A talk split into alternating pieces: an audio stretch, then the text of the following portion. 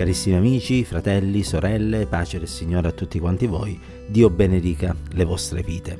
Questa mattina leggeremo nel Vangelo di Giovanni, in particolare ci soffermeremo sul verso 34 del capitolo 13,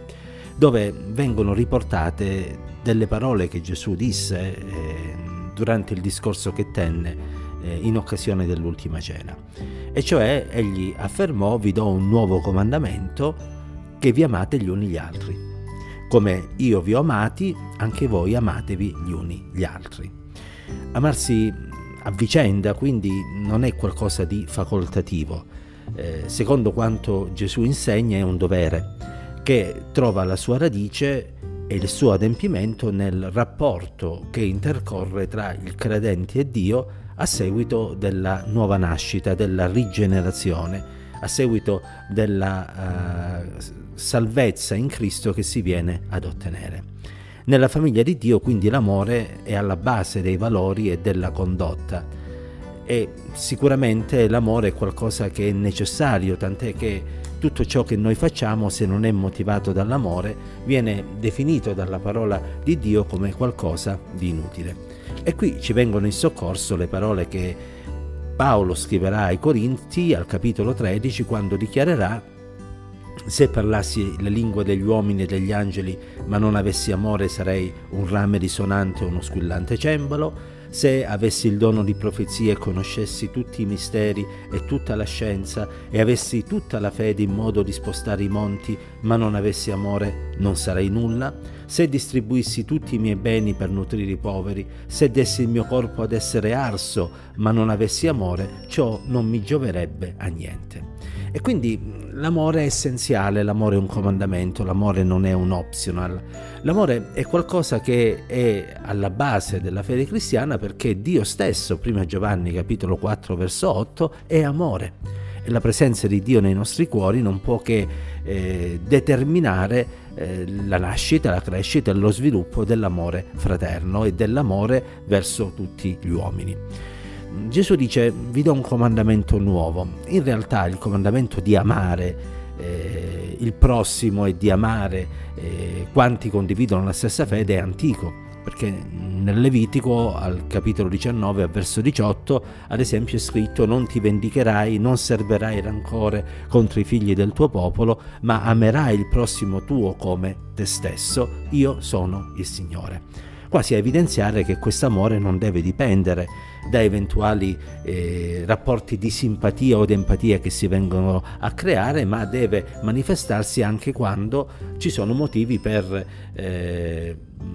desiderare, umanamente parlando, di vendicarsi o per serbare del rancore. E aggiunge il salmista, Salmo 16, verso 3, quanto ai santi che sono sulla terra, essi sono la gente onorata in cui ripongo tutto il mio affetto. Dov'è la novità quindi? Beh, la novità mi sembra di capire è nel fatto che ora abbiamo un esempio perfetto, e cioè l'esempio di Cristo, perché Gesù nell'affermare vi do un nuovo comandamento, cioè che vi amate gli uni gli altri, continua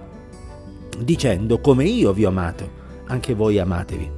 E l'amore di Cristo sappiamo che è un amore che ci viene dato a prescindere da quello che noi siamo. Cristo ci ha amati e ci ama non perché siamo buoni, bravi, religiosi, ma Cristo ci ama perché Egli è amore, appunto. E Dio ha tanto amato il mondo da dare il suo unigenito figlio affinché chiunque crede in Lui non perisca ma abbia vita eterna. E questo amore è una conseguenza non del fatto che noi lo abbiamo amato, ma dal fatto che Lui è amore stesso. E quindi torniamo a quello che abbiamo detto poc'anzi, l'amore che Gesù ci ordina è un amore che non dipende eh, dalle simpatie che possiamo avere o delle affinità, ma dipende dal fatto che lo Spirito di Dio ha sparso nei nostri cuori l'amore che viene dall'alto. E allora ascoltiamo i consigli della parola di Dio, ascoltiamo quanto Paolo dice ai Romani nel eh, scrivere quanto all'amore fraterno siate pieni di affetto gli uni per gli altri, ascoltiamo quanto oh, viene detto da parte eh, di Giovanni stesso però nelle sue epistole,